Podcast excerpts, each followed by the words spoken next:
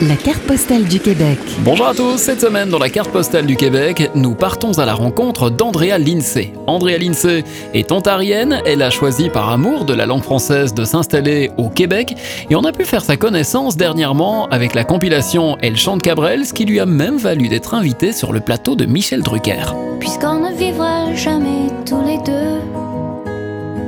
Puisqu'on est fou, puisqu'on est seul, puisqu'ils sont si nombreux. Andrea Lindsay a déjà deux albums en solo à son actif depuis 2006, des albums couronnés de succès à la fois public et critique. Elle a également participé donc au projet Elle chante Cabrel, un album complet où des artistes féminines québécoises reprennent des chansons du grand Francis Cabrel. Et enfin, elle vient de sortir dernièrement un album en duo avec Luc de la Rochelière. Mais avant tout, on a voulu savoir ce qui l'avait conduite à chanter en français. Rencontre à Montréal avec Andrea. Ça a commencé avec la musique quelque part. J'ai, toujours chanté.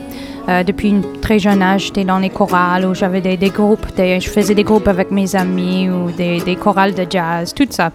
Euh, mais c'est après, euh, à l'âge de 18 ans, que je suis allée en France comme jeune fille au père. J'ai eu un vrai coup de foudre pour la langue et la culture, la musique, tout ça. Brassens, Serge Gainsbourg. J'ai tout découvert ça en même temps. Euh, puis, donc, il faut dire que il fallait que ça mijote un peu pendant quelques années. Puis, ensuite, quelques années plus tard, j'ai déménagé à Montréal. Et c'est là où j'ai décidé de. J'ai eu l'idée de mettre mes deux passions ensemble, en fait, la musique et la langue française. Je t'ai aperçu, rue du cherche midi. Oui, je traînais les pieds exprès pour te voir. Encore un peu.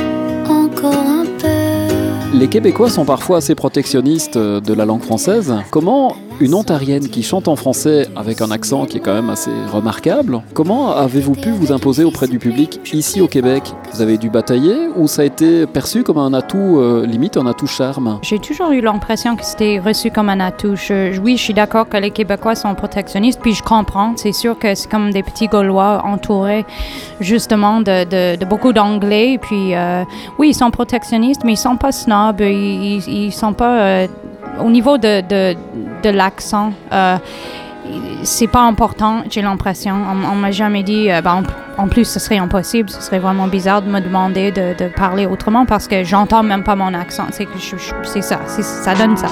Chante encore cet air qui fait singer.